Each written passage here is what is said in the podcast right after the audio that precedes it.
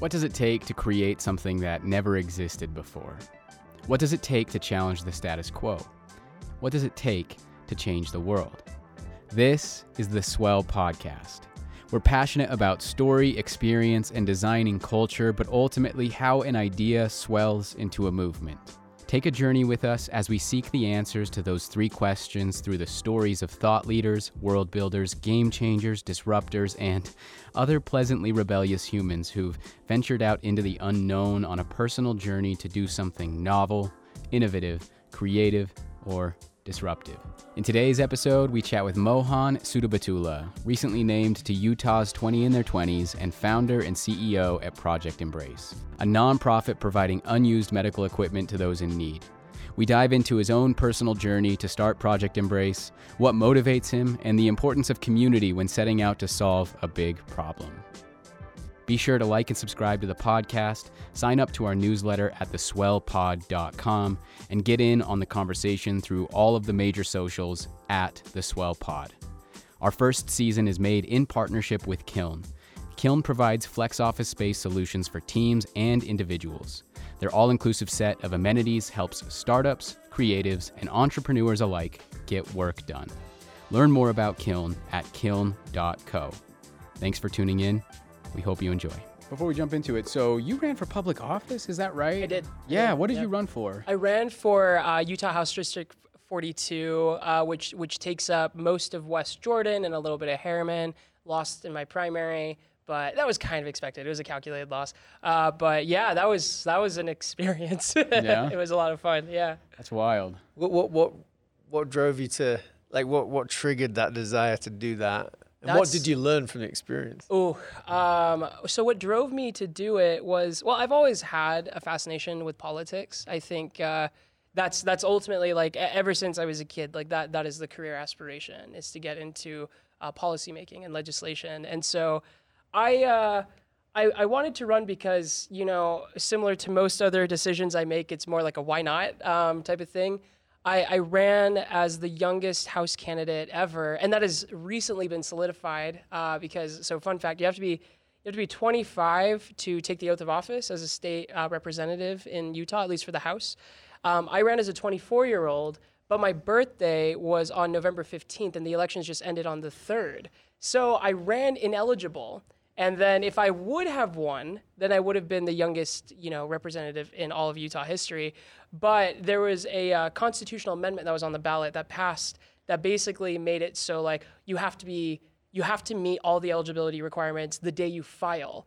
And since that passed, like it is now solidified that like I'm the youngest to have ever tried to run at least, uh, which is kind of hilarious. But um, yeah, I mean, like I I wanted to run because you know U- Utah especially House District 42, like that, that is that is home for me. Like I, my parents, we, we moved out here when I was like six years old, and um, it, it we were we were the uh, one of the first homes in our entire neighborhood. So you know, t- true to Utah, like we were kind of pioneers of the area, and uh, you know, watching it grow and develop.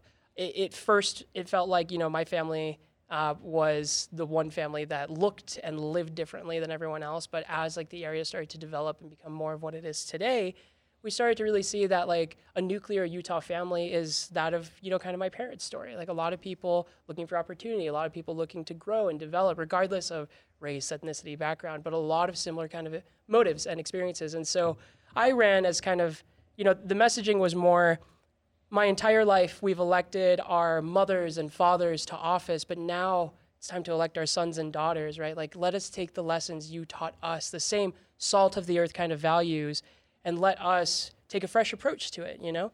Um, and so that, that was kind of the reasoning and the imaging or and the messaging there. But um, again, like I, I, ran as I ran as a 24 year old. The, the, biggest grievance I had as a candidate was like, well, you, you don't have any gray hairs, which is a lie. I have a lot. and, I, don't, I don't um, see any. I do my best to hide okay. it, but I, uh, you know, it was it was one of those things where like, oh, like you're too young. Come back when your time is is uh, when, when you're ready. Ready, quote. You know, and um, the way I kind of see it is, I, would like to think of it as. Uh, I, have this theory about Pete Buttigieg and his presidential campaign. Like, there's there's absolutely no way uh, just you know a, a, a small town mayor from Indiana was going to win the presidency, but he ran a successful campaign and now everyone knows who he is, and and he's really young.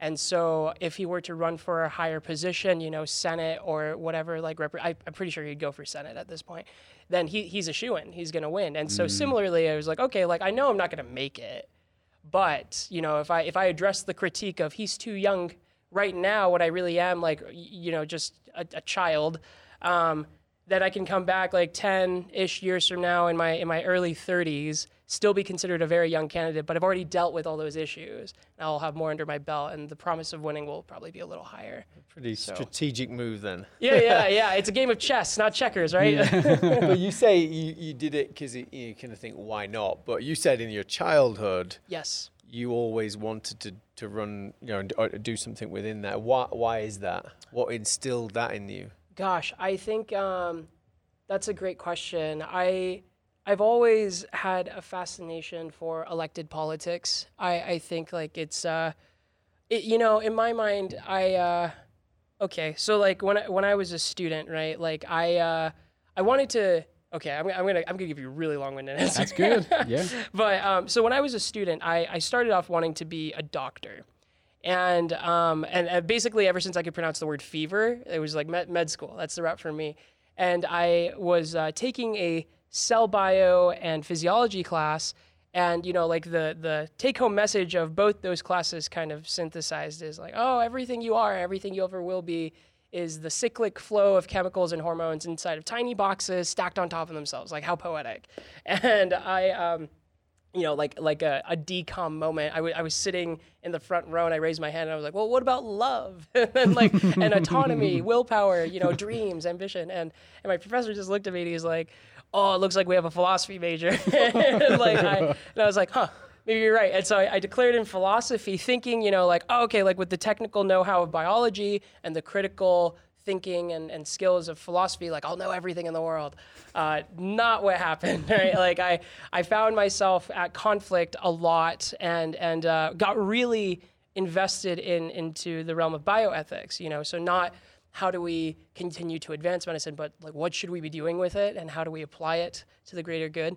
And uh, then uh, as I got further and further into bioethics, it, with it being a relatively contemporary field of academia, quickly realized, you know, I was, I was taking like grad level courses at like the School of Medicine and, and the Department of Philosophy. And I quickly realized, I'm like, well, like this is a very rhetorical field, you know, like it's just us talking to ourselves, but no one is actually applying it in the real world. And so I thought, you know, like, okay, well, if I wanted, if I wanted to somehow apply the knowledge I have and, and, and govern kind of moral decision making, right? Like, what is the best way to do that? And government is, uh, you know, whether we like it or not, is going to be the best way to do that. So I declared in health policy, and um, and uh, yeah, I, I and uh, I, I guess like that's really it for me. Like I, I I care about healthcare a lot, and I care about health and well being, but I think uh, for me.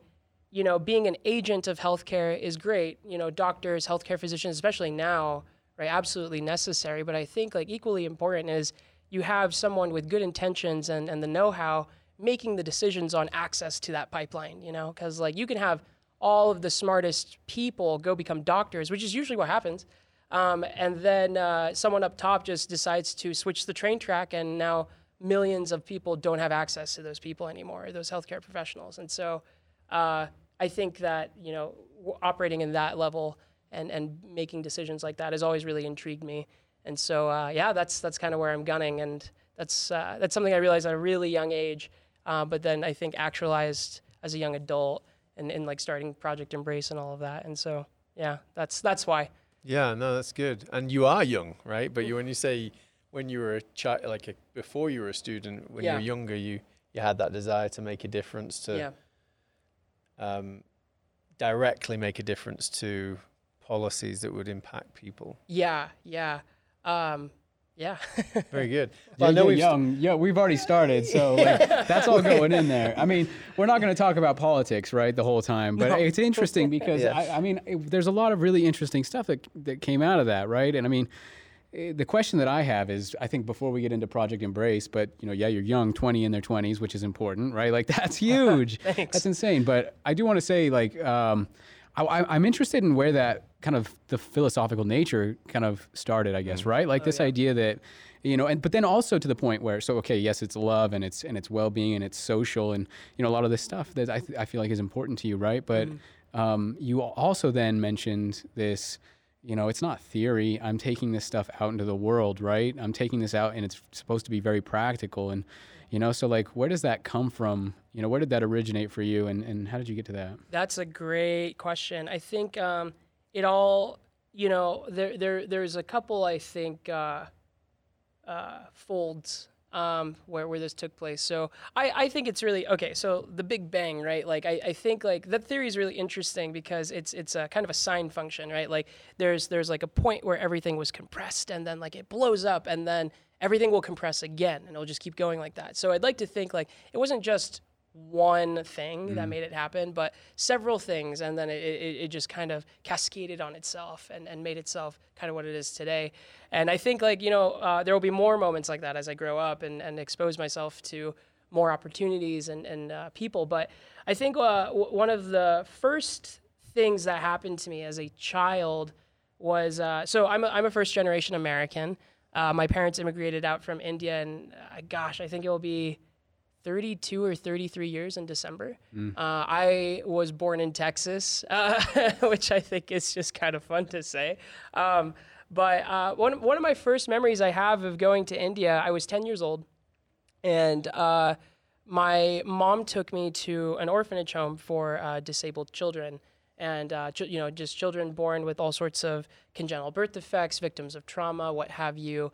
Um, and uh, I remember that was really the first time I had ever kind of seen poverty that close and that that you know like in my face. And uh, I mean, I, I to be totally transparent and honest, we, we were walking the grounds of this orphanage home, and I'm looking at children who are, you know, my age or younger, missing body parts or, you know, like walking differently than me.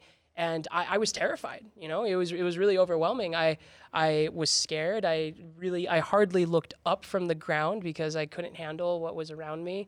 And it was a very, I think, emotional experience. And at the peak of all of that, I remember I, I I kind of like tugged at my mom's leg and I'm like, why did you bring me here? You know, like I'm not having fun. I don't, I don't know why we're here. And uh, the director of the orphanage, I think, overheard, and he told me something. He was like, you know, your, your parents, they, uh, they donated five thousand dollars, which which is a lot of money in India, to help build the foundation of a schoolyard for these kids because you know a lot of these kids uh, don't have access to education or physically cannot navigate their uh, school system. And so we want to build something here for them so they can have the same opportunities as you.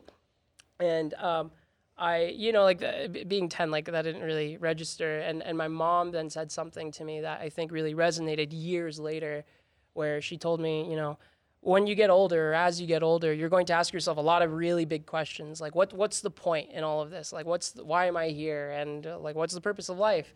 And there's thousands upon thousands of pages of literature and all sorts of people who will tell you they have the answer, but it's really really simple. And she told me that you're here and your purpose in life is to serve other people. End of story. Like that's it. And and uh, she proceeded, you know, to kind of give me examples of like imagine like going to school, like a world without traffic, right? Like how weird would that be? Or going to a movie theater, no one's there, kind of like now. That's what I was thinking. right? And like she was like, you, we we go through our day to days never acknowledging the background noise, but the moment that noise is gone, you're concerned, right? And so you should always remember that while no one else is really thinking about what else is happening around them, that you need to be thinking about it, right? Because no one else is going to care enough to notice until it's gone. And so um, I think that reverberated. And uh, when I was in, you know, college, like my my uh, freshman year, um, I was uh, I was volunteering at a orthotics and prosthetics clinic um, in downtown Salt Lake City at, at Shriners Hospital for Kids, and you know I was I was making the orthotics and prosthetics for for these children, and the kind of fickle thing about orthotics and prosthetics, uh, especially for kids, like it's a it's a double edged sword.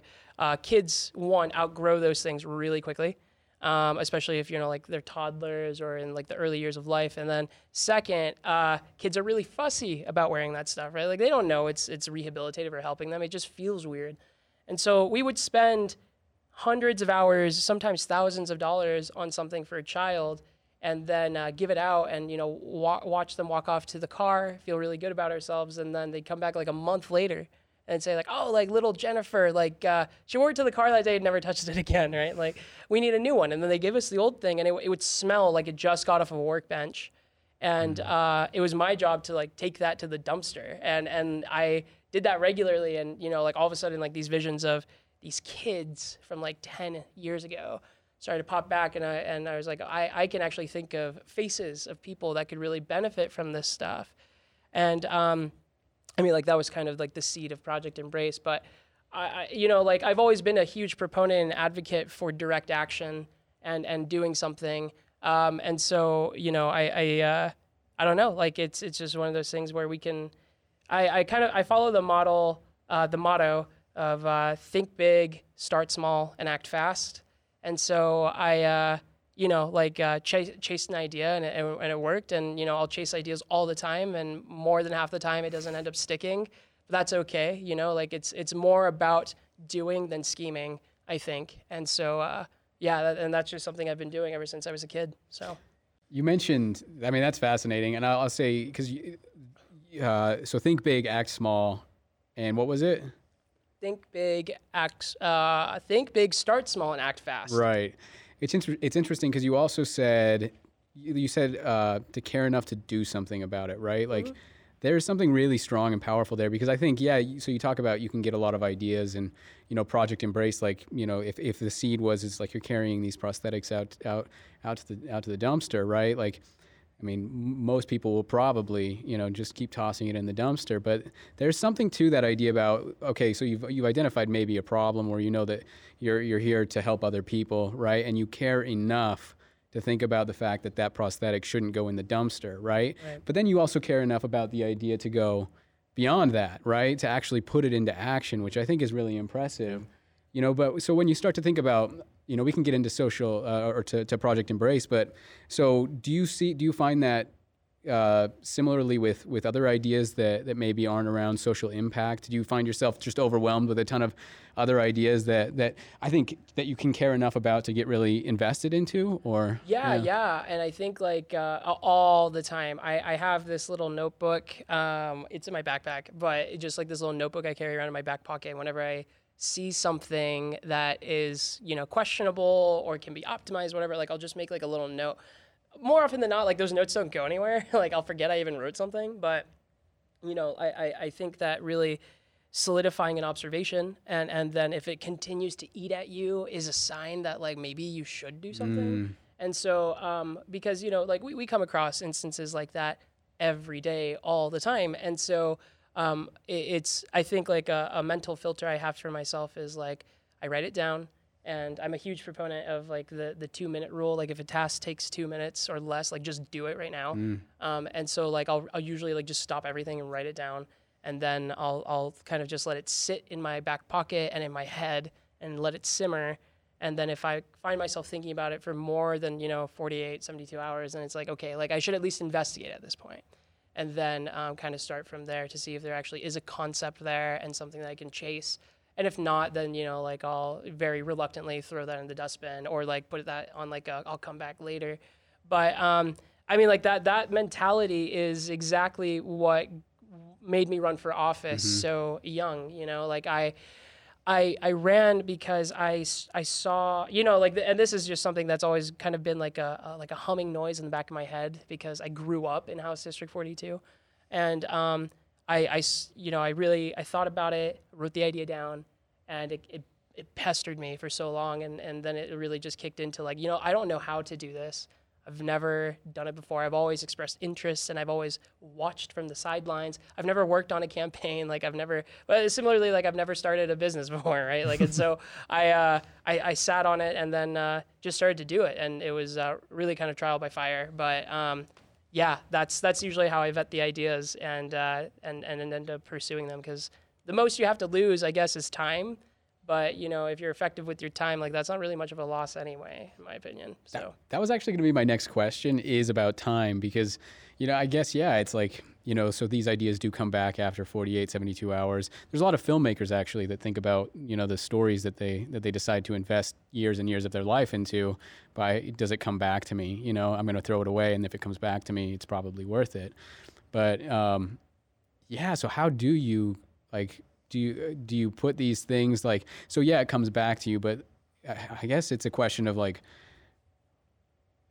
how how how do you manage that time i guess right because i think mm. it's interesting because you are young and i think uh, i don't even know how old you are to be honest i just 25 turned 25 25 like right. last week so, so, it's it's weird to even say that i'm 25 so i think you probably look like i remember i mean it wasn't that long ago but i do remember being 25 23 20, 22 and i looked at time differently than i think i think yeah. i do now right and so i don't know like do you think how what can you what, I, I'm, I don't know if I'm saying what can you do to help people understand like how do you value time or how do you yeah. anticipate that changing for you as you as you get a little bit older oh that's a that's a good question and that's one that i've been uh, trying to dissect myself as of recently uh, because you know as i'm as i'm kind of planning out like the next stage of life and all mm. of that like that that's something but i i think uh, for me it's it's really uh, I, I I'm I'm a really big proponent of the idea of like do the minimum to get the maximum, right? Like that's how I approach school. Where it's like if like 92 yeah. is an A, like yeah. then get a 92, yeah. right? Like or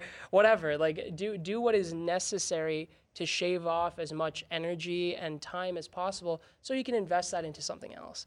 And so um, I I. Uh, I that's that's how I approach like all of my ideas as well. You know, like I, I can't mathematically you can't put 100% right. into everything. You only have 100% and so um, it's about you know like understanding that like you have to like make sacrifices and and make um, you know like personal decisions on like where you want to be and who you want to associate with and what you want to do.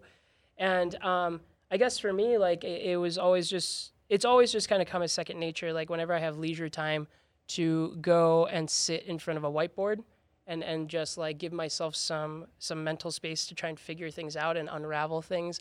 Um, and and uh, you know like I'll, I'll, make that social right? Because like I think like a social life is important but you know mm-hmm. like invite my friends to come come along. And more often than not I think like a lot of the a lot of my really close friends I should say are people that I've somehow roped into my projects with me right? Like they're either like friends that I'm like hey I think you'd be a great fit or um, or I'll meet someone through that experience and then those end up being my really close friends. But um, yeah, I, I, I think like it's just understanding that you can. There's only so much time during the day, optimizing your hours, giving yourself like the necessary headspace. Like I, I, uh, I'm trying so hard to be a morning person. It's so so difficult. Like I'm a night owl, which by the way, like aren't night owls like just owls, right? Like all owl all, all owls are night owls. Yeah. But like I I uh, I you know like I I wake up super early in the morning.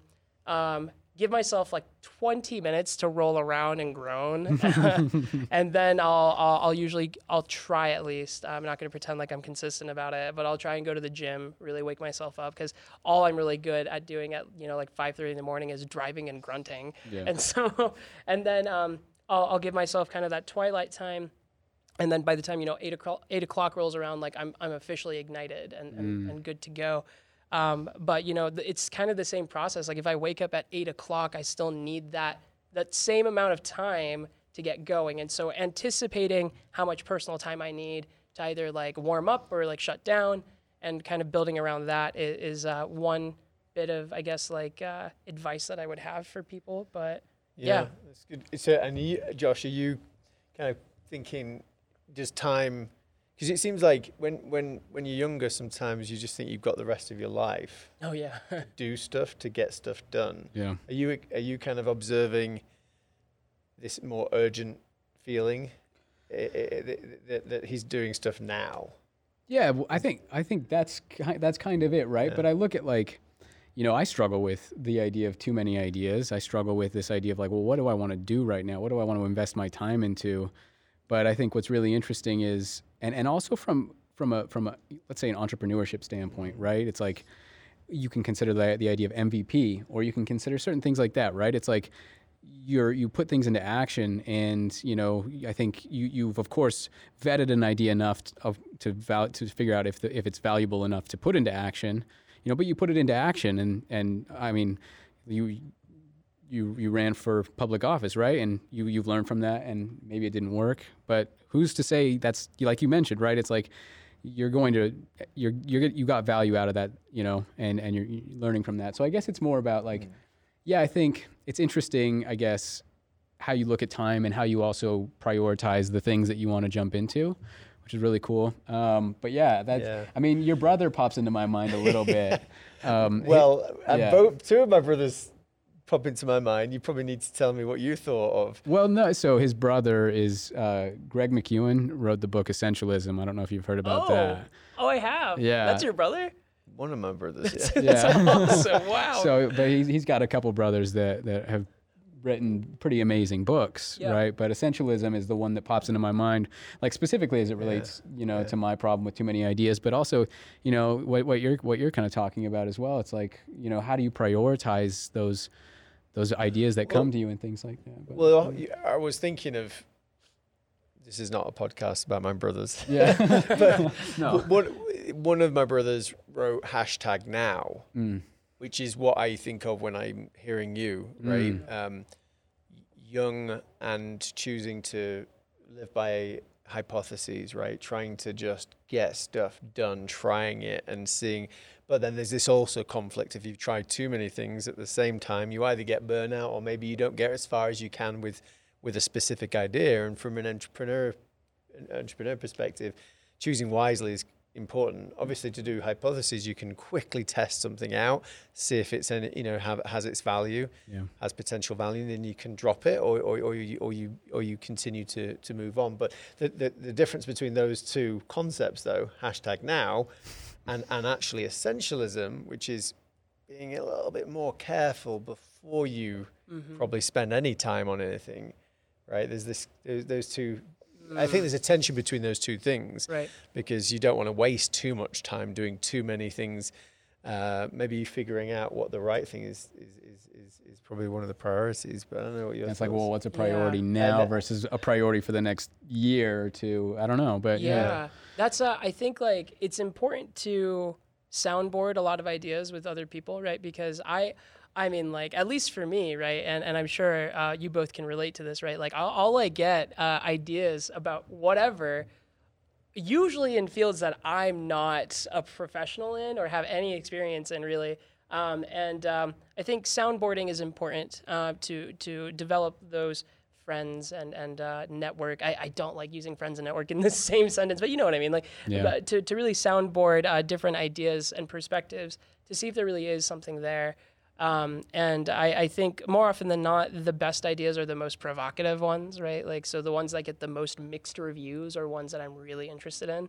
Um, but I, uh, I think, you know, I, uh, especially with the recent like 20 in their 20s recognition, um, I also wrote an article for Silicon Slopes magazine a couple years ago, a couple years ago, a year ago, about um, being, uh, you know, start, starting a business in, in college. And I think, um, it's one of those things and like this especially applies to yes like those who are in college but like i, I think it applies to everyone right um, who, who's younger is uh, you as as a young adult you straddle a really interesting line. Um, i think as an undergrad i really noticed this right where if you are a student and you're trying to pursue an idea you get like this you get the treatment of both being a child and an adult right? Like this this uh, blind optimism and encouragement of being a child of like oh wow like you have something like how can we help you right? Versus you get all the resources of being an adult trying to pursue this right? Um, but if you're you know just a child you're not going to get those resources because no one takes you seriously. But then if you're if you're uh, just a uh, adult and i use air quotes here right uh, then people are a lot less forgiving uh, i think or a lot more uh, I, I think like there's there's a lot of skepticism around the idea. And so i think uh, you know pushing for for wanting to do different things while you're younger and more so as a student um, that that gives you the best of both worlds you know? And so i think uh, there is an urgency i think uh, in to, for me at least to try and do more and to try and push more when i'm younger um, and to really vet the ideas though because i don't want to just tread my wheels on nothing um, because uh, there there is a community around me that wants to see um, everyone younger succeed and wants to see people grow and is looking for that you know next gen leadership. And so, um, yeah, I I, uh, I think when in doubt, it, it's more just try it and give it a go and fail quickly and, and learn from that, right? Like no failure is uh, truly, I think, a loss, right? Uh, I, I think uh, with failure, take away the emotional charge of that. Like there's always something to learn in both a, a win um, or a failure, but it's never a loss. And so, um, yeah, that's that's kind of that. I, I it's a little chaotic, uh, but So- yeah. It sounds like a lot of in relation to you know most businesses um, are using agility, design thinking, design sprints of just. That's what it makes me think of, or at least around the test and learn, and encouraging people to just spend as a small amount of time exploring uh, options, avenues, uh, and and seeing what what works and what doesn't, and then makes a decision. I will challenge this one thing though, which is, you know, I think you represent a younger generation, um, but I think what you actually said around doing, you know, challenging yourself now to, to explore things and and and, and uh, experiment with things are actually applicable to any age group. In fact, it's absolutely very absolutely. applicable to your 30 year old, your 50 year old, your Yes. 70 year old, someone stuck in a corporate job or stuck in a in, in, in, in a- company that they're not found, they, they, they didn't found, or it, it really the question is, what don't you think, Josh? that Around what are you doing now to to to to to, to follow your your passions, your purpose, your questions, your curiosity? I mean, like, what are you doing about it? right. And, and it doesn't matter what age you are. Yes. Yeah, I do agree with that. I think I think there is this just this phase of life though that you go through, you know, between 18 to like 20 what what is it 24 where experimentation like I think you are programmed as as a person to figure out like and to challenge and to disrupt and and and to believe that you can change the world. Like I think that's just part of what you go Right. through. I mean, as as as an 18 to 24 year old, which I think is a really important thing. And and I, I do agree. I think at every age you can, you know, you can you can you can you can do those kinds of things. Um, it But, probably but just often takes don't. but also because I think what you mentioned, right? There is there is a risk to it. There is a heightened sense of risk because as you get older, you know, failing, making mistakes, it costs you, it costs your family, it costs your Right. mortgage, it costs like you know. So there's a there's a definitely a period of experimentation and and massive opportunity for failure with less consequence. I think at a younger age. I Yeah. guess. I mean, that's kind of how I how yeah, I, I, I, I agree. I mean, I'm just saying. I'm just saying, you're never too late Absolutely. to start right now For sure, I agree with you. to do with you. something, and you're Yeah. prime at that age I to do it. Yeah. and, and you, but you're you can advocate what you're doing is it, it- all the way through your life to advocate. It's actually about now. It's not Yeah, anywhere yeah. else. I For think, I think the, the biggest thing is, you know, at, at any given age, it's just this, uh, you know, people, you, we, we can evaluate it off of like this scale of like cost benefit analysis, right? But I think like the bigger underlying like demon that stops a lot of people, whether they're younger or older, is um, the idea of like just stigma, right? Like it, it's like, why would you want to, like, in, in, in your like early, uh, in your early 20s, right? Like it's like, oh it's about trying to find like your niche like why would you want to like wh- why would you want to like experiment and lose time during like this otherwise very critical decade of your life? But then when you're older it's like oh you you're you have it figured out. Like why would you want to risk that? And it's just about overcoming i think the stigma every time. And uh if you can do that then you you will you will always find a way. Like i think it's uh you know you you'd be surprised at how much pe- people always dread i guess like being forced into a corner because they're like, what am I supposed to do, right? Like if I'm forced in a corner. But then uh, you'd be surprised at like how elastic you are when you're actually in a corner and like Yeah. what your body and mind can actually do. Um, and then you know if you if you constantly like go there as like your training space, uh, mentally, entrepreneurially, whatever, then the moment you're given resources and like room, then you're so you're you're way more capable and creative, I think. And so um, yeah, that's I, I, I agree. I think it, it can and should happen at any given age. And no matter where you are in life or who you are in life, uh, right? Like it's uh, just about overcoming the stigma that uh, trying something new and, uh, you know, failing at it perhaps or succeeding um, is not of really re- like substantial consequence to, to who you are as a person, but rather a growing opportunity every time. Yeah. Well, you said something about the best ideas. What What did you say? You believe the best ideas are The most provocative. the most provocative. Yeah. yeah. So that's interesting. I think, right? Because if I, if I, if I were to think about that, like provocative in the sense that you, it's very polarizing. You have people who agree it's a good idea, or or a world changing idea versus a, a, group of people who are maybe not willing to change the world in that sense. Could you, uh, I guess, uh, elaborate on, like, if, if you were to think about that, like is pro, like Project Embrace was that is did it have that provocative nature for oh, yeah. you when you were oh, in it? Oh yeah. yeah. So I think like there there's a there's a very key, key difference between provocative and controversial, yeah. right? And so like understanding that that line you you dance kind of the razor's edge there, right? But like knowing what side you want to fall on is important. But uh, in con in context like Project Embrace, when I first had the idea, right? Like I I uh, saw you know, as I'm uh, throwing all of these things away, the first thing I did was I went and talked to my, uh, you know, mentors and supervisors in the in the medical profession, and I was like, hey, like, uh, why don't we, you know, just take this stuff and put it somewhere else? and that's a great idea. You know, like, like, um, like and it. Uh, it, it. just was uh, one of those things. And I guess I should also say, right before I go further. Um, provocative does not necessarily mean groundbreaking mm-hmm. either. Yeah. You know, and and that's I I am a huge I will say this every time about Project Embrace. It is not a groundbreaking idea to say. Hey, like let's reuse this wheelchair, right? Because like that that's just as unique of an argument as like Josh, you're sitting in this chair, right? it's just like more than one person should be able to sit in that before you throw it away, right? Like, oh wow, revelation, right? But um, I think uh, when when I was talking to the healthcare professionals in my immediate proximity, I got um, a lot of kind of pats on the head of just like that's cute but come on like someone has to be doing this already. Like it, it's so simple it's so simple right? Like you you really can't have been the first person to thought uh, think of this. And um, I, I, got that from a lot of people just like this i got you know kind of the the the downplay the you know like the the negative side of being so young of just like ah like look at you trying to figure out the world. Um, and then, uh, but then, you know, I, I extended that to kind of my greater community and got a lot of, oh, like finally, I, I have this stuff laying around in my house and it's been there forever, usually because a loved one has passed away. Like my grandpa passed away and I have his wheelchair. and We don't want to we don't want to throw it away because it was a huge part of his life, but no one will take it. Maybe now someone can take it. And so I just I there there were two gears that were moving together, but you know, like this dark spot in between both of them, and I wasn't sure like what was connecting them or why.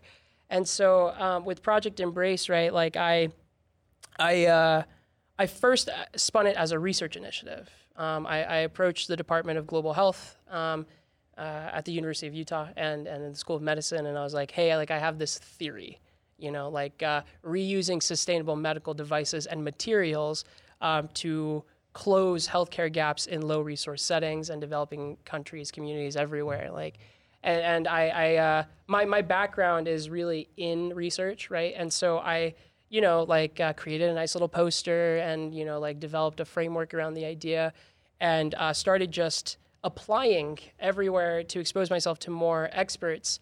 And uh, you know, like uh, the, uh, my first like debut with the idea was on um, was on the state was on the state hill and uh, you know get, getting feedback from Democrats, Republicans, and politicians about the idea. And then it was the University of Utah School of Medicine, Hopkins, and it just kind of cascaded. And before I knew it, I I was at Oxford University, and um, I, I, talk about this a little bit in my in my TEDx talk. But it was a real pivotal moment for Project Embrace, where I was um, I had an audience of people. And it was just hilariously split. Like there's there's a middle walkway and there's a podium, and I was standing at the podium, and um, on one side of the room, you had America, like all the American scholars. And then on the other side of the room, you had the greater EU.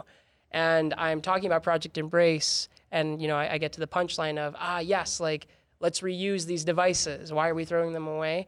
And like you would see, you know, the North American side, like everyone kind of pulled out their notebooks and they're like, huh. And and then on the on the European side, I remember just like looking and uh, right in the front row of speakers, right, like uh, or, or uh, of the audience, we had our keynote speaker, and he just looked at me. he was just shaking his head, and and like I like I was just so I was really taken aback. Like he didn't clap, he didn't do anything, and um, later he actually came up to me and was just like look, like this is a great idea, but you know, like this this is happening.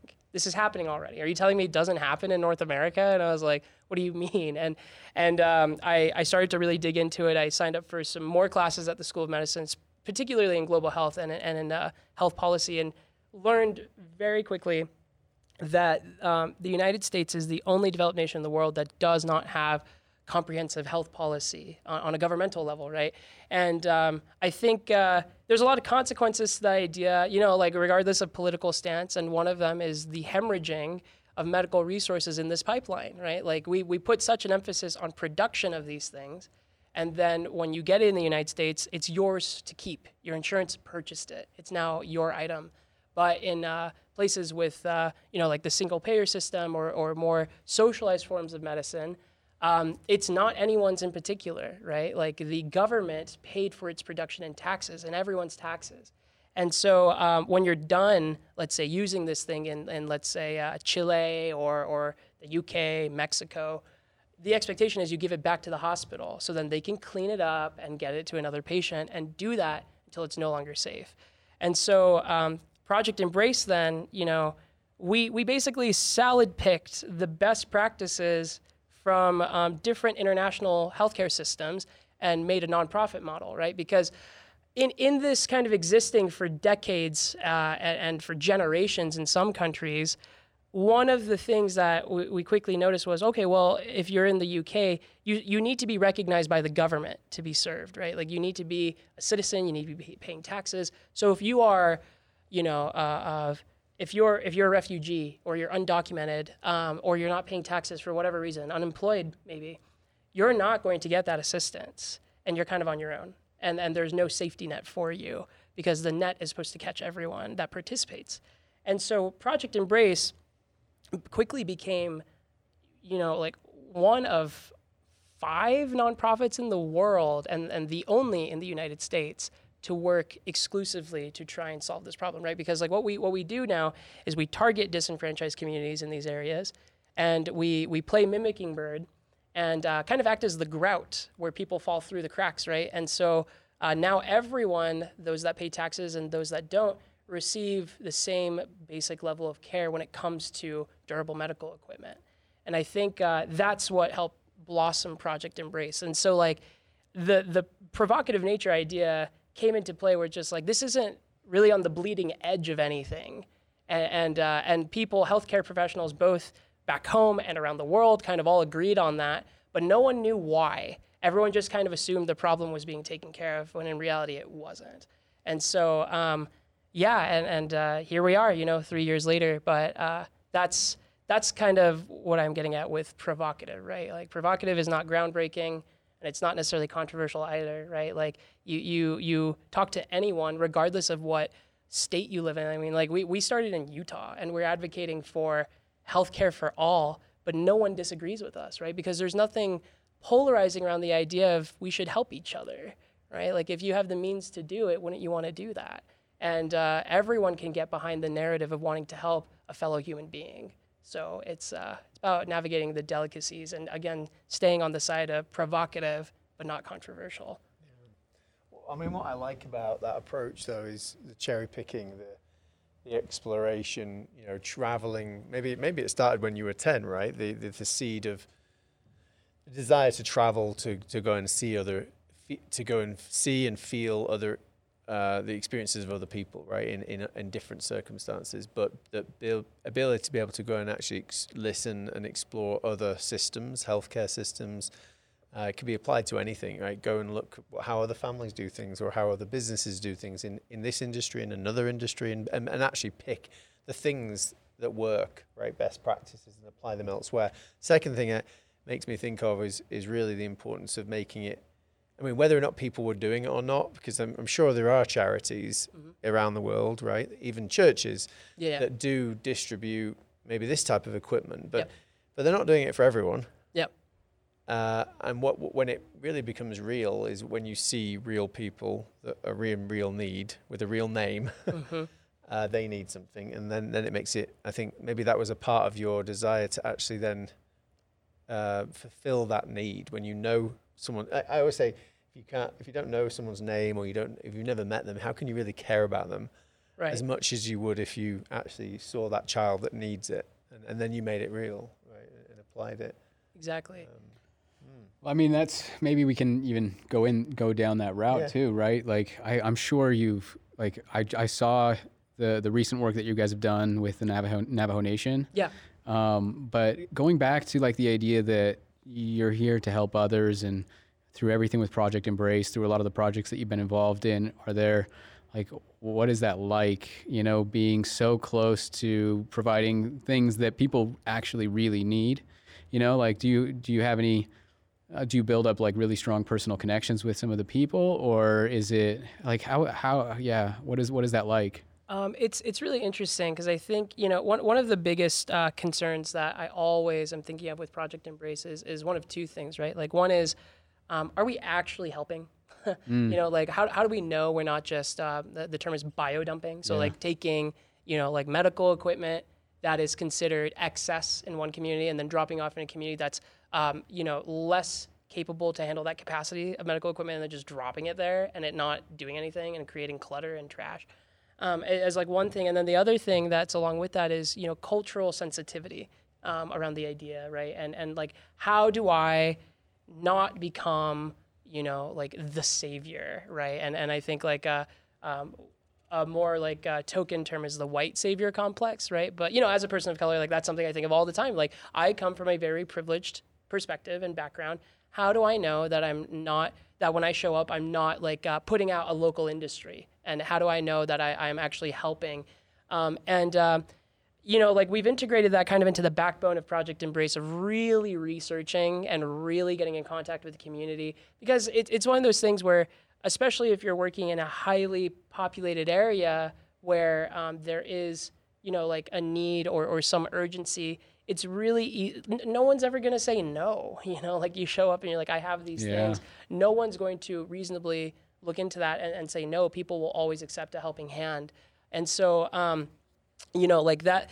That is always that's something that I, I try to think of on a on a regular basis before we intervene. And you know, for Project Embrace, I'd like I, I really push the idea of we are not a uh, a destination oriented charity, right? Like we are we are a nonprofit that works specifically with um, certain populations that have the most urgent need.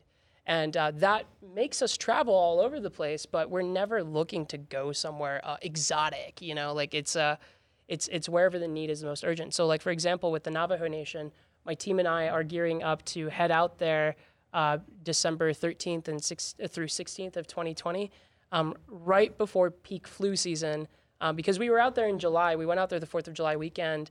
And, uh, you know, th- these are our neighbors that are just like 400 miles south of us, yeah. right, in Salt Lake City and uh, they are single-handedly the most adversely affected community because of COVID. And I mean the the Navajo community and and indigenous uh, indigenous uh, peoples everywhere are always they're they're always just dealing with the worst circumstance because of neglect and disenfranchisement and oppression. Um, but especially now during COVID, it's it's especially heartbreaking um, to to just see what's happening and how the community has coped with this, right? And so the the observations that um, we had when we went out in July, and we took out a pretty small sample of medical equipment, right? Like uh, it, it, took us three days and you know like less than a thousand dollars to travel to the Navajo Nation. We took out roughly eight thousand dollars worth of medical equipment and service, um, and uh, we we talked to a lot of healthcare workers in the community, and we were talking about you know what's it like right now, what's going on, and um, you know, like it was it was really tough. Like uh, just you know, 50 miles north of the community, or you know, not 50, maybe maybe like 100 or so, is is Blanding, Utah, mm. and um, that is a primarily rural, very white town.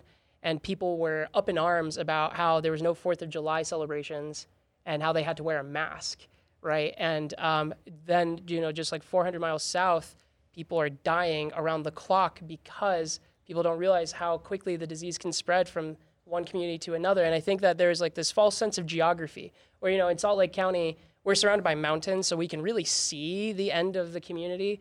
But when you go out to southern Utah, especially Blanding, like it's just a flat horizon and you feel like you're so far away from everything.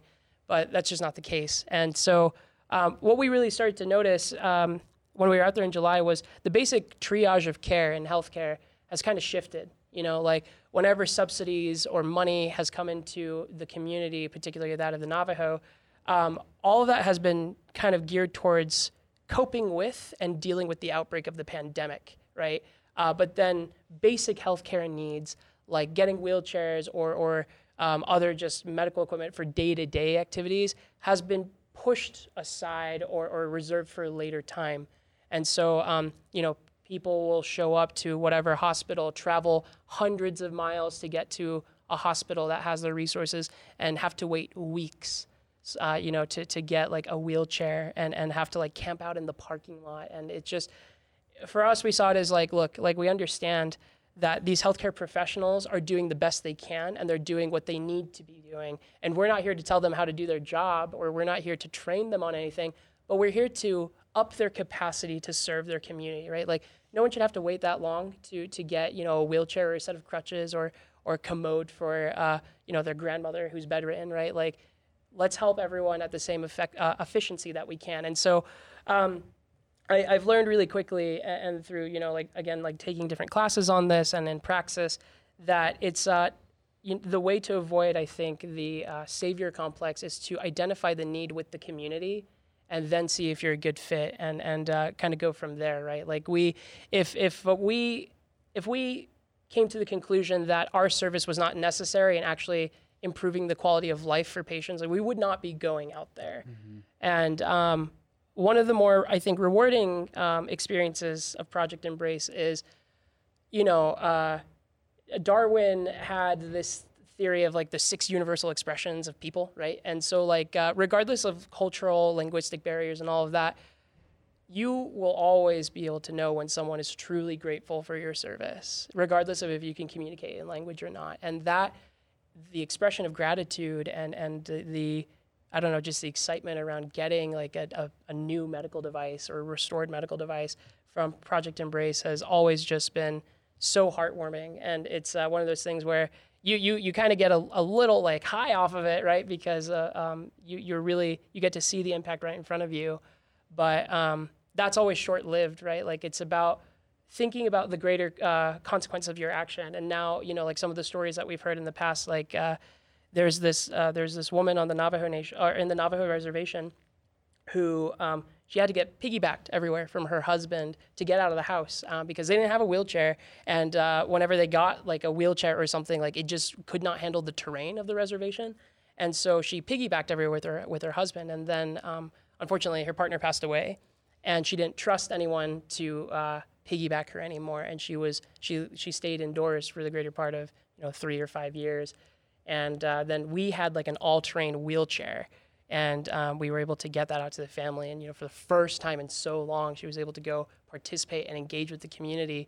And uh, during really troubled times with COVID, you know, like we're we're not researching the vaccine, we're not we're not giving away the vaccine, um, but we are making sure that during such a tough time for everyone that we are establishing a greater sense of participation and community because uh, really at the end of the day we ha- all we have is each other and, and the people we are surrounded with and want to make sure that that quality of life is still there for everyone regardless of circumstance. So yeah.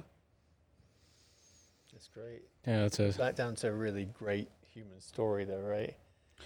Yeah whatever it is a strong... we do who's the need you know who's the person that needs this you know, to solve the problem. It brings it home. It make, makes it real. That's what seems so interesting, yeah. right? I think. I mean, just I, in regards to like this idea of you, how much you care, like about your about your customer. Let's say, right, the person who's receiving your equipment, right? There, there's a lesson in in that human centricity, that mm-hmm. customer centricity that I think any business like. It's so interesting that you that you, that you're there right now, right, at how young you are and and I think what, with what you do, and I, I, I, you know, of course, I attribute that to you, and and the fact that it's a social impact, you know, social impact organization, right? But I don't know, it's it's it is it is interesting because I think a lot of organizations out there aren't even close to as as close to you know their customer as you are to the to the people that that you're helping, right? It's really fascinating. Yeah, I also a good reminder that, I mean, again, I think of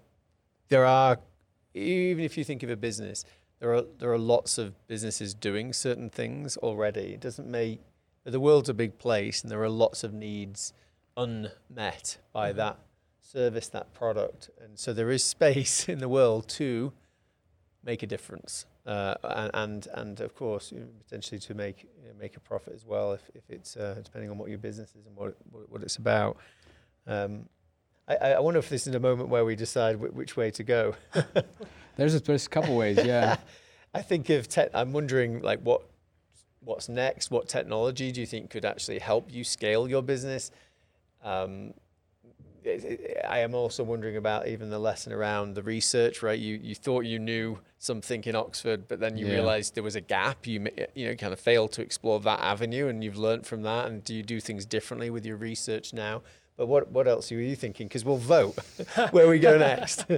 Well, it's interesting because you know I like the the provocative nature of the idea, and but I really especially like the idea um, around.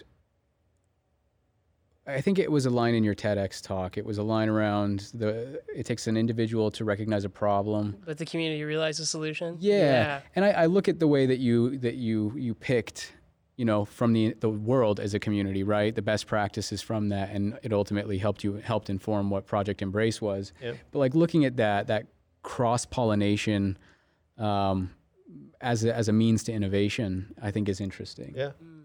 Should we vote for that one?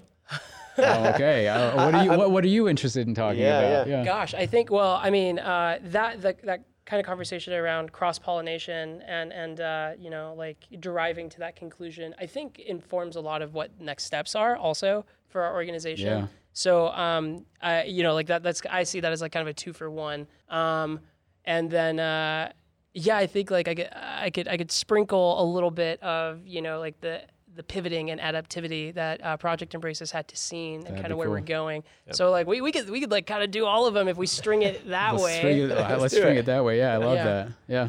Um, but I, uh, you know, I, I think, um, you know, for, for healthcare, and this is something I, I think like uh, one of the really big things that I struggled with in the beginning stages of Project Embrace is this idea of imposter syndrome, you know, uh, and that, that's every, that's something everyone can relate to. Um, but particularly because you know I was surrounding myself with MDs, PhDs, and the the first um, I think like real academic conference um, that that occurred out of state. So it was it was at John Hopkins um, in, in DC, right? Uh, I remember like I had my I had my poster set up, and I uh, locked myself in the bathroom for for like half an hour because I was so overwhelmed and and you know experiencing some serious symptoms of like an oncoming panic attack um, because I, I just I felt like I didn't belong. Like I was the first time it was I was by myself and um, and, and it just you know like I had to answer all of the questions and I had so many questions too and like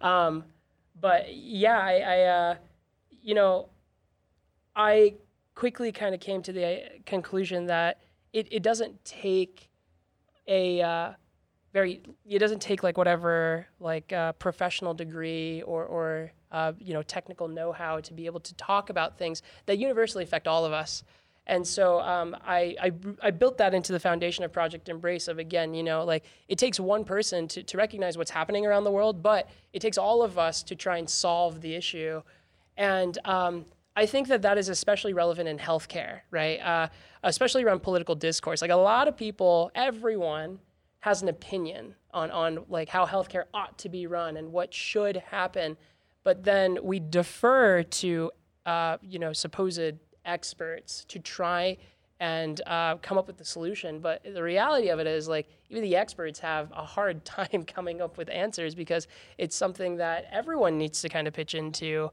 um, as far as an actualized solution goes, or even thinking of a solution, right? And so, I uh, I really made it a point where you know Project Embrace does this thing really well, where you know let let let's say we pick up a wheelchair or set of crutches from whatever uh, you know family in Draper, Utah uh, where it's just like uh, you know uh, Jonathan's mom reached out to us because he had a soccer accident and now they have a boot and crutches and he's all healed up and playing again, but they don't know what to do with it and and so they give it to Project Embrace. We slap a serial number on it, put it through our process, and then it ends up going somewhere.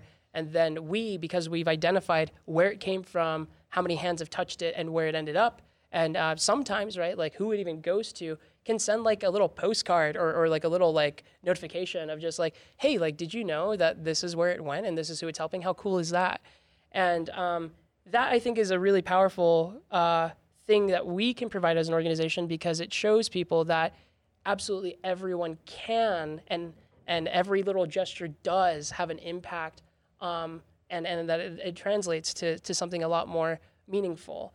Um, and so I, I'm a huge proponent of that. I, I think uh, that's what really helped me overcome my imposter syndrome. And similarly, it's like one of those things where, you know, you, you have like a line of experts and, and like a, a line of just everyday people uh, like myself, right? And, and uh, someone's just like, I have this problem like who wants to step up to the plate and talk about it like i'm looking for someone who is qualified and cares and whatever and more often than not like everyone just kind of looks at each other just like who's going to step up right mm-hmm. and and before you know it like it, you you step up to the plate and you may not be the most qualified but in talking about the problem and in talking about the solution or ideas about the solution you somehow become the most qualified or at least everyone believes you're the most qualified and now you are um, and so uh, yeah I, I think like uh, the, the cross pollution of you know industry and and private nonprofit and public sector is super important. I think that there is a, an untapped potential in being able to build off of each other's weaknesses to to solve greater problems. Right, like the problem with the nonprofit sector is there's never enough money. the problem with the private sector is it's only about money. And then the problem with the government sector is it takes too long. And so they're understanding each other's weaknesses and kind of Achilles' heels and, and picking the best of each and trying to address the problems of each is, I think, the most effective way to come up with any solution, regardless of what sector you're in. And it takes collaboration and conversation um, from across all different silos, right? Uh, you got you have to break down those walls to try and build something. And um, yeah, I, I, I uh, it's it's one of those things where I, I think you know Project Embrace. One one thing that I, I uh, am currently not a fan of with Project Embrace is it it it really just kind of addresses symptoms of a greater problem. You know, like yeah yeah we are we are providing um, a vehicle or vessel to increase the quality of life for whoever we're helping, and that's important. Don't get me wrong, but that problem will continue to persist or what happens when that wheelchair mm. breaks down right like do we just keep going back like you you can you can make money off of that idea right but it's not solving a systemic problem and i i've i've always been someone who advocates for systemic uh, issue solving right which is which is my fascination with public policy and politics and so i think uh, what what we're doing next is we're we're looking at a couple of different kind of strategies here. And th- these are the ones that are floating around in my notebook. Um, but I know like my my fellow team and uh, other leaders in the organization are thinking about as well. We're going to revisit this actually in Q1 of 2021. But you know, do we do we try and expand our services that we provide um, outside of just durable medical equipment and and you know rehabilitative services to you know like let, let's talk about like access to insulin or or access to um, you know, like feminine hygiene products or like contraceptives, like education? You, do, do we start to, there are so many kind of tiles that Project Embrace is adjacent to right now, and we can easily kind of expand our vision and, and curriculum into those areas and become a more encompassing thing. And, you know, like before we know it, Project Embrace is, we have a massive R&D department, and we're, we're, we're picking apart private and government practices and maybe other nonprofit practices and trying to find ways where we can innovate there. Or, you know, like an, another path that we're, we're looking into is do we, do we push for a more systemic solution here? You know, like uh, we, we were talking about earlier, how um, the idea of helping people is not polarizing. And I think uh, the idea of, you know, like politics in general, like red versus blue, everything's very binary. It's either yes and no, and that's really not the case. I think party politics are weird. I almost ran as a Republican uh, because like I'm fairly indifferent to the idea of a party. Uh, it, it's just more like where are the better odds here? Like where could I have succeeded yeah. better? And so I ran as a Dem. Um, but I think it's it's the idea of you you need to. Uh, I really like the I really like the term like cross pollinate, but at the same time like you can you can also draw parallels with that idea of reach across the aisle, right? Yeah. To work with conflicting agents and uh, to find a greater solution. And so, um, you know, like there's a potential for Project Embrace to try and push for, you know, legislative action and, and really like lobby for s- solutions that will affect the greater state, right? Um, and, uh, you know, we're, we're looking at like, what does that look like on the state level, right? Um, what, what populations are we trying to serve and address? And, it, you know, it's not necessarily like the idea of do we close the loop, right? Like, do we convince uh, the state legislature that like, hey, like this hemorrhaging is bad? Can we close it? But more, you know, like the moment we do that, the people that we help anyway are still are still in trouble and need help, right? But rather like, okay, like how do we use, you know, like the state's resources to perhaps identify these problems and, and the data to identify these individuals. But then, as like a nonprofit or perhaps like a coalition of nonprofits and private businesses, we can we can reach out into these communities that you know like the the navy sleeve white glove arm of the government just can't or or, or shouldn't. And uh, maybe there's something there where we can work together.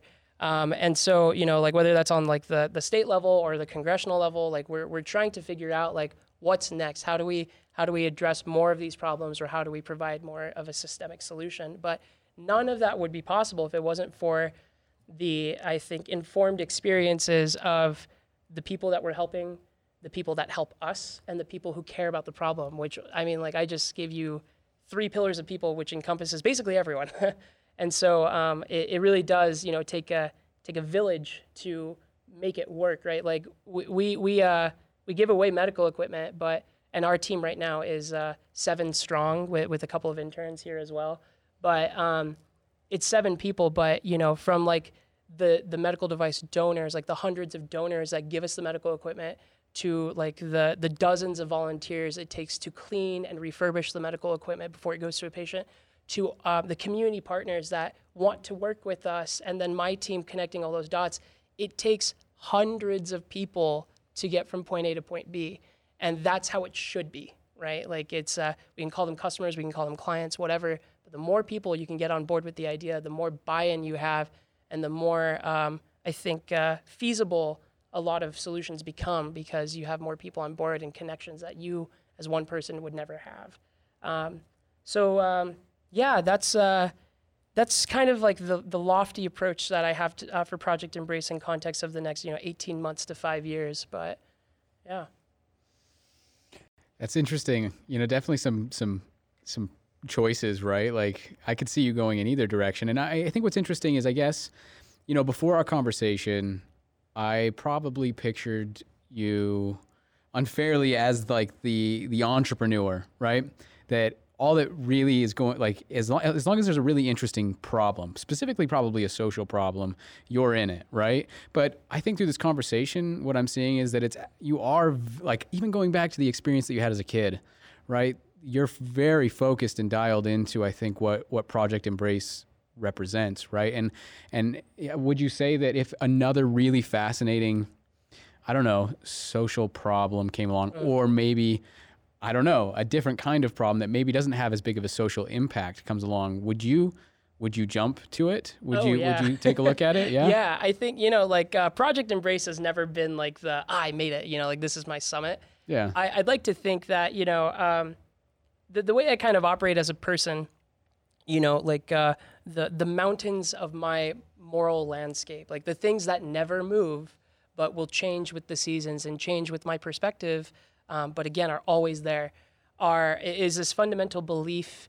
in the advocacy, protection, and um, enhancement or advancement of uh, basic human rights. You know, I, I think like uh, there's a, there's a lot of I think uh, circumstantial questionability around like what is good and what is bad.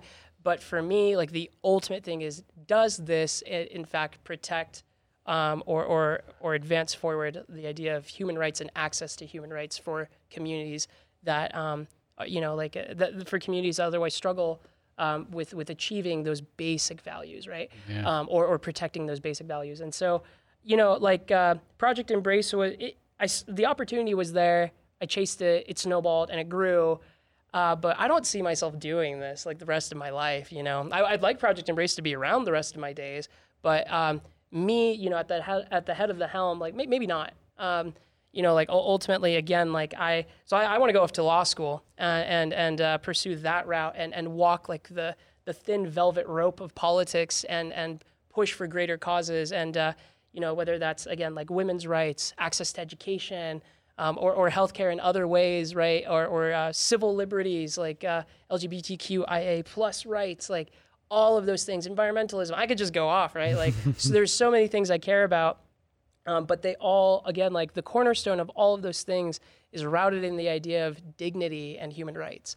And so um, I, uh, I think that, that that's, you know, w- once the next opportunity presents itself, like I will gladly jump aboard, but I'm not, I'm not looking to just hop around, you know, like it, it's, I want to go, I want to do as much as I can and then build as much as I can. And then like when it's time to jump, like jump again and, and do that and constantly evolve because, uh, you know, kind of like what I was saying, like with, with like the mountains and in our beautiful landscape of Utah, right? Like um, they're always there, but they change. They're always evolving. They're always different, right? Like uh, they look different during the summer. The accessibility to the summit is different during the winter, and blah blah blah.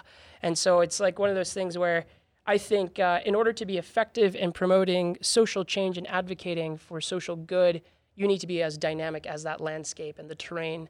Um, and so, uh, yeah, I uh, I don't know what exactly is next for me, but I do know that um, there are certain uh, things I need to do to to be able to get to the next opportunity. You know, like uh, I'm a huge proponent of education and higher education, so like I'm very hell bent on going to law school and uh, going to a place where I know I can make the right connections and meet the right people to to advance myself. But um, yeah, Yeah, does that answer the question? Yeah, yeah, for sure. Cool. I, I mean, that was an amazing answer, and I think so.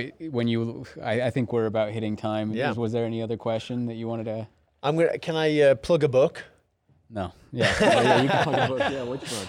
Um, well, I think if you haven't heard of the book, it's um, Chasing Confidence Chasing confidence. uh, okay. by uh, Nate Walkingshaw, one of One of our guests. oh, cool. Um, and he started his career off as a paramedic and uh, had a big failure at first when he designed a new product uh, for for uh, patients, uh, and then he you know went on to learn how to really identify the problems um, that people have uh, and and then build solutions for those problems. But uh, really great book. Um, I think in whatever anyone does, in fact, um, I think it relates back to this and. I'll say that the other thing that I thought of is I, I do, I think whatever you do, right? Hopefully, um, Project Embrace continues to, to Yeah. live on and makes a difference. But I think that when you talked about the, I think you're onto something with helping the don- donor uh, understand the story and the impact it had on the actual receiver of the product, right? Mhm. The, the patient, the customer. I think, you know, bringing to life those things in whatever you do with rights, uh, storytelling for, for the whole journey for the actual person that donated, helped, support, I think is a is a powerful thing to oh, be done Absolutely. rather than it being, you know, you put it into a black hole and who knows, maybe it made a difference, maybe it didn't. Um, but yeah, that's what made me think of. Um, that's Yeah. yeah. But I mean, we appreciate your time. Uh, Yeah. Thank you for yeah. It's made made us. I think our listeners are going to love the um, thought provoking um, concepts that we've talked about, and, and also apply it to themselves. Like, what are they going to do? What are, what are they going to go away and explore a little bit more around and, and make it happen, not just wait. Yeah. Do you see? Do they do? do They do thirty in their thirties? Is that where you're going to be? Is that where you're going to be in fi- in five years? I think, I think yeah. there's a uh, there's a uh, in Utah business. It's it's funny because uh, Sarah was on this list, right? Uh, it's 40 under 40. Uh, Okay. she was on that list too. So I don't know. We'll, we'll see what happens. Was but- she? I didn't know that. Yeah, it was a couple years ago, and then she was CEO of the year last year. She's phenomenal. She's so cool. What a what a cool person to have. Um, but yeah, I, I don't know. Like you know, like uh, whatever. Like it's it's not necessarily about chasing like the Oh, yeah, accolades or yeah. the trophies, right? Like those all rust and they don't matter after a while. But it's it's about trying to help as many people as you can along the way. If you can galvanize a crowd to join you on that process, then then success will follow, right? But it's not about chasing success. I should have absolutely said that because through everything that you said in the in this podcast, I could have said, "Okay, we'll see you in the 30 in your 30s or your 40 in your 40s," because that's exactly the answer that I think somebody who will be there would would say. Oh, thanks. yeah, man, for sure. But definitely check out that book. It's interesting because there's so many parallels, Chasing especially Confidence. yeah, chasing confidence. But yeah, amazing. Uh, last chance to say anything that you know people don't know about you. Uh, also, how can people get in touch with you, Yes. or you know, and what? How, why would they get in touch with you? Why would you want like donations of equipment, Yeah. anything like that? Any yeah, anything you want to put out into the world? Yeah, I, I'd say like the call to action we have right now is, you know, we're, we're as a nonprofit, we're constantly looking for awareness and, and it's uh, constantly looking for people to get involved, right? Like it's uh, whether it's, you know, you, you have something you want to donate and you, and you talk to us about and we, and we take it off your hands and, you know, like give it that second story. Or if it's, uh, you know, like financial contributions always help, especially for, for our business. Like we're really, really lean about it. Um, like it's, uh, like uh, for for example, like we're going out to the Navajo Nation this December.